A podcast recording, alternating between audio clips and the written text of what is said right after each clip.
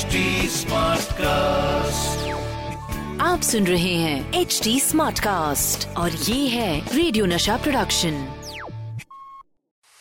RJ Anmol की अनमोल कहानिया।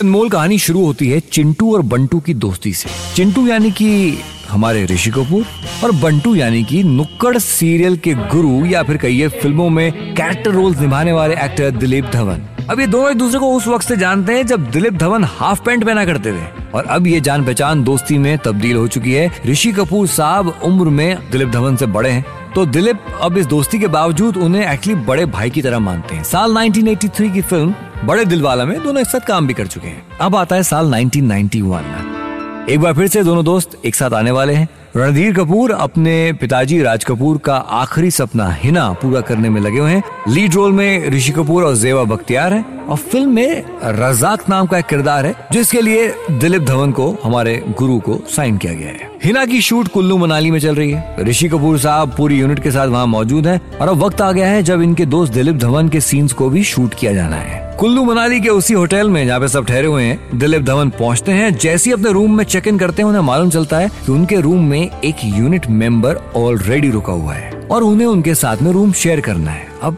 एक तरफ़ तो फ़िल्म में रोल कर रहे हैं दिलीप धवन और दूसरा ऋषि कपूर साहब से दोस्ती। इसके बावजूद सिंगल रूम नहीं मिला। धवन साहब को अपनी इंसल्ट नज़र आ रही है इसमें। गुस्सा आता है। गुस्से में बड़बड़ाते हुए सीधा ऋषि कपूर के पास पहुँचते हैं। अब दोस्त को समझाने की कोशिश करते हैं कि, भैया देखो, छोटी जगह है, कुल्लू, अब यहाँ पे फ़िल्म की शूटिंग चल रही है, सब होटल्स बुक हैं तो क्या करें? लेकिन दिलीप धवन कुछ सुनने को राज़ी नहीं।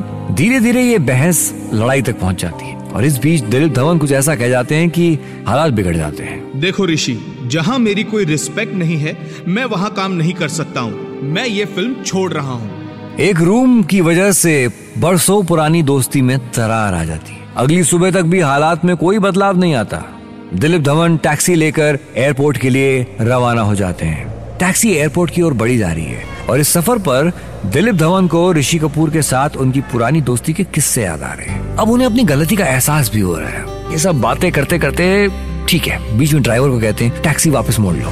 गाड़ी मोड़ी जाती है, वापस कुल्लू पहुँचती है उसी होटल में। दिलीप धवन सीधे ऋषि कपूर के पास माफ़ी मांगने पहुँचे हैं। भाई, ऋषि कपूर भी अपने गुस्से के लिए माफ़ी मांगते हैं। दोस्ती की डोर का वो आखिरी तार बस टूटने से बच ही जाता है और फिर सब कुछ भूल भाल कर दिलीप धवन शूट पूरी करते हैं, हिना की।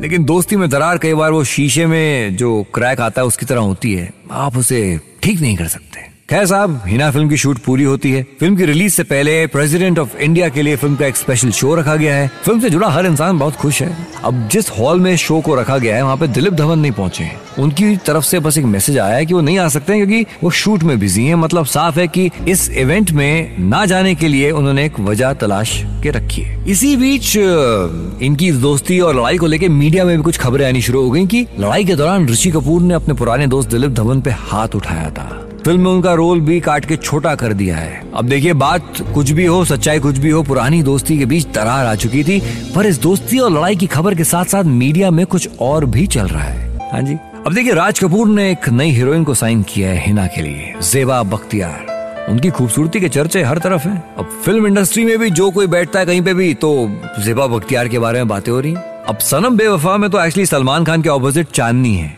लेकिन इसी बीच उन्होंने कुल्लू मनाली में जेबा बख्तियार को देखा है। तब से उन्हें कुल्लू कुछ ज़्यादा ही खूबसूरत लग रहा है। मीडिया में जो खबरें आ रही थी वो ये थी कि जेबा बख्तियार के साथ एक फॉर्मल इंट्रोडक्शन से जो शुरुआत हुई सलमान खान की, उसके बाद वो उन्हें गुलाब के फूल भेजना शुरू करते हैं। इतना ही नहीं, बात यहाँ तक पहुँच जाती है कि सलमान खान को एक दिन जेबा बख्तियार और उनकी अम्मी जान ने डिनर पे इनवाइट किया है। राजीव कपूर, जिन्होंने अपने भाई रणधीर कपूर के साथ हिना के प्रोडक्शन और डायरेक्शन की कमान संभाल रखी है, उन्हें जब इस डिनर पार्टी का मालूम चलता है तो उन्हें लगता है, यार, ये इवेंट तो मतलब अपने को मुश्किल में डाल देगा।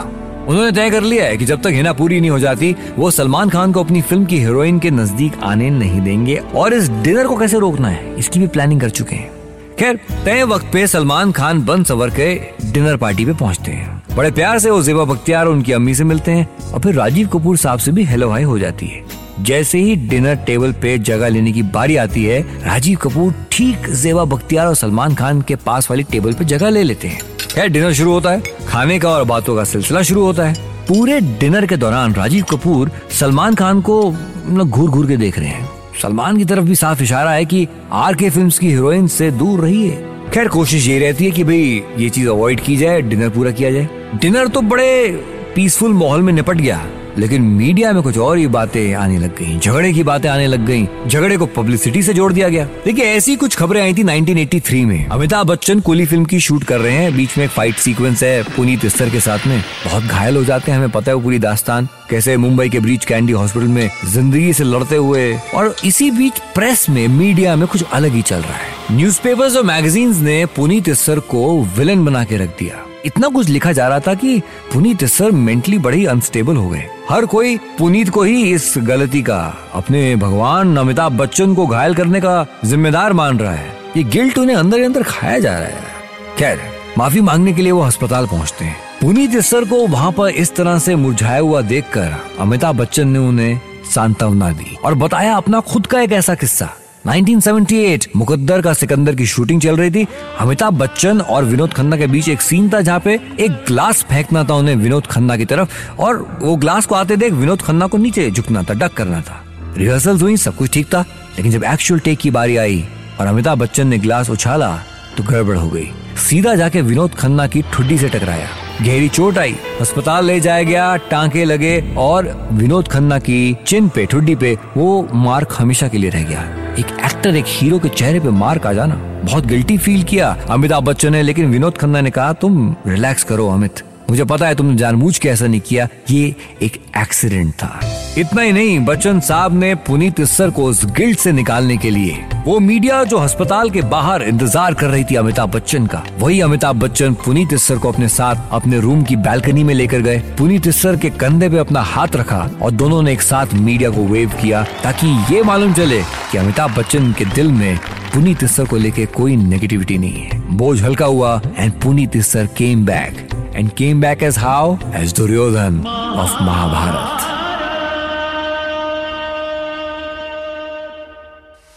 RJ Anmol की अनमोल कहानियाँ।